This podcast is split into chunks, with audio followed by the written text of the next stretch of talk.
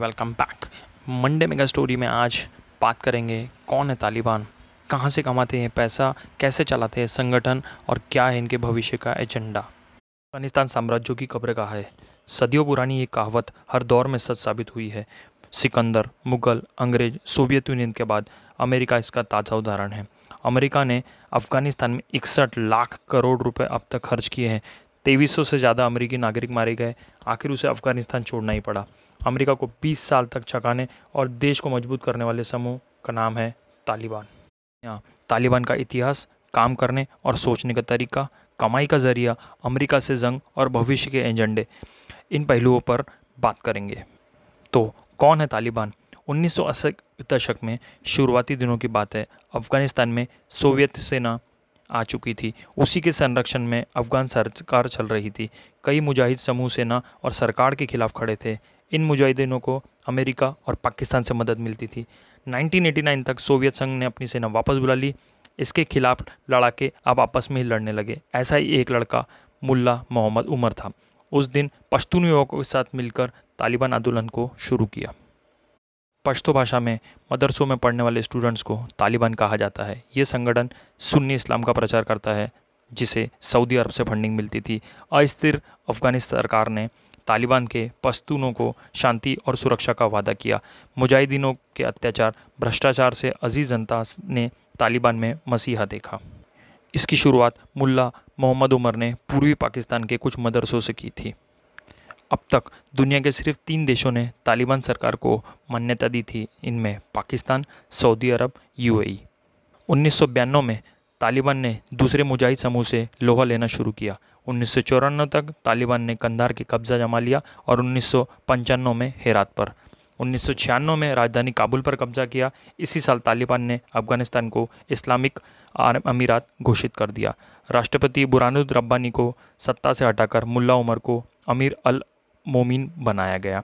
1998 में 90% अफ़गानिस्तान पर तालिबान का नियंत्रण हो गया। अब दूसरा सवाल कि तालिबान काम कैसे करता है। किसी भी देश की सरकार की तरह तालिबान चलता है। इसमें पूरे संगठन का एक मुखिया होता है। इसके बाद 3 डेप्यूटी लीडर होंगे। उसके बाद लीडर काउंसिलिंग होती है।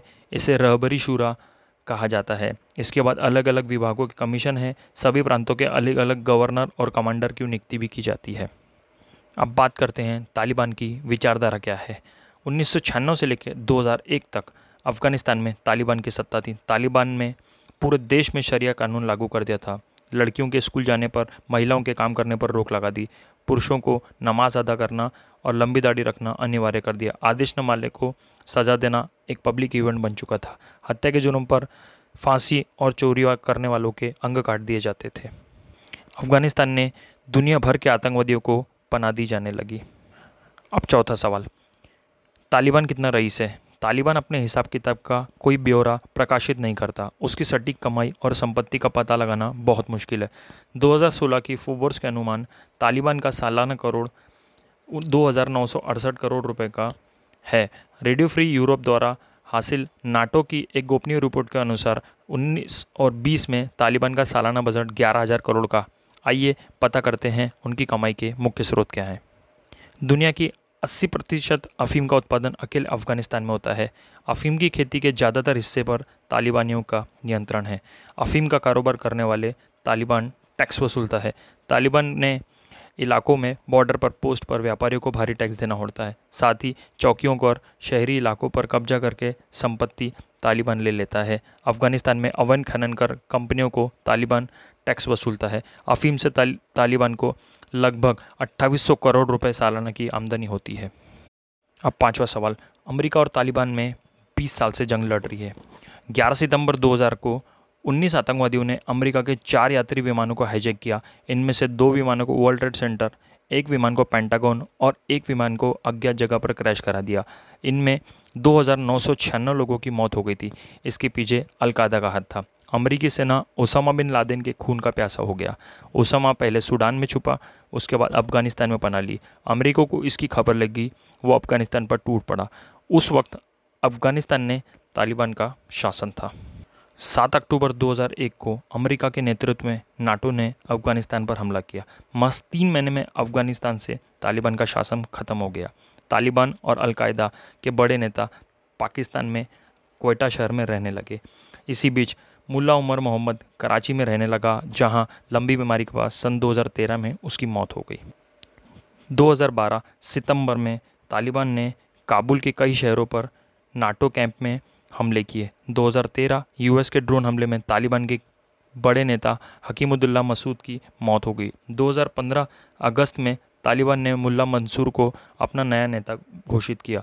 मई 2016 में एक अमेरिकी ड्रोन हमले में मुल्ला मसूद की भी मौत हो गई। मई 2016 के बाद संगठन की कमान मौलवी हबीतुल्ला अखुरजादा ने संभाली और शायद वही अब तालिबान का मुख्य कमांडर और अफ़गानिस्तान का होने वाला राष्ट्रपति होगा। अब बात करते हैं कि अमेरिका ने अफ़गानिस्तान पे हमला करके कितना नुकसान किया। सन 2001 से 2019 के बीच अमेरिका ने अफ़गानिस्तान पर कुछ 61 लाख करोड़ रुपए खर्च किए। 2300 से ज़्यादा अमेरिकी सैनिक इस युद्ध में अपनी जान गंवाई। 64,100 से ज़्यादा अफ़गानी पुलिस और सैनिक कर्मी मारे गए। 1,11,000 से ज़्यादा अफ़गानी नागरिक भी मारे गए। छठवां सवाल, तालिबान के बढ़ते प्रभाव से कौन कौन चिंतित है? पहली बात करते हैं पाकिस्तान की। अफ़गानिस्तान में गृह युद्ध होता है तो पाकिस्तान जाने वाले शरणार्थियों की संख्या बढ़ जाती है। तालिबान इस बार पाकिस्तान के कितने नियंत्रण में रहेगा, ये भी चिंता का सबब है। बात करते हैं भारत की। अफ़गानिस्तान सरकार के ज़रिए भारत की पाकिस्तान पर कूटनीतिक बढ़त थी, पर तालिबान सरकार आने से पाकिस्तान की भारत पर कूटनीतिक बढ़त हो सकती है। अफ़गानिस्तान की धरती पर इस्तेमाल आतंकी ट्रेनों पर पनाह देने के लिए इस्तेमाल हो सकता है। बात करते हैं संयुक्त राष्ट्र की। तालिबान लोकतांत्रिक संस्थाओं, नागरिकों के अधिकारों और क्षेत्रीय सुरक्षा के लिए खतरा है। तालिबान के आतंकी संगठन अलकायदा से ज़्यादा मजबूत होते हैं। चीन की बात करते हैं। तालिबान सरकार आने से चीन के शिनजियांग में उइगर मुस्लिम सक्रिय हो सकते हैं। ईस्ट तुर्कमेनिस्तान मूवमेंट के लोगों को अफ़गानिस्तान में पनाह मिल सकती है। सातवां सवाल, तालिबान में भविष्य का एजेंडा क्या है? अमेरिकी और नाटो देशों ने साल 2021 के मई में अफ़गानिस्तान छोड़ना शुरू किया था। इसके बाद से ही अफ़गानिस्तान अलग अलग शहरों पे तालिबान का प्रभाव बढ़ने लगा था। तालिबान ने हेरात, कंधार, काबुल समेत अफ़गानिस्तान के 34 में से 24 प्रांतों पर कब्जा कर लिया है। चीन और रूस के साथ तालिबान की डिप्लोमेसी बढ़ाने की कोशिश चालू है। अब एक ख़ास बात, तालिबान का एजेंडा सिर्फ अफ़गानिस्तान में अपनी हुकूमत कायम करना है। 1996 से लेकर 2001 तक सत्ता में रहते हुए सिर्फ तालिबान का फोकस अफ़गानिस्तान पर ही था, पर इस बार तालिबान का कहना है कि वो महिलाओं को काम करने और शिक्षित होने की सुविधा ज़रूर देगा। अफ़गानिस्तान फ़िलहाल एक इस्लामिक रिपब्लिक है, जिसे तालिबान इस्लामिक अमीरात बनाना चाहता है नहीं करता उसकी सटीक कमाई और संपत्ति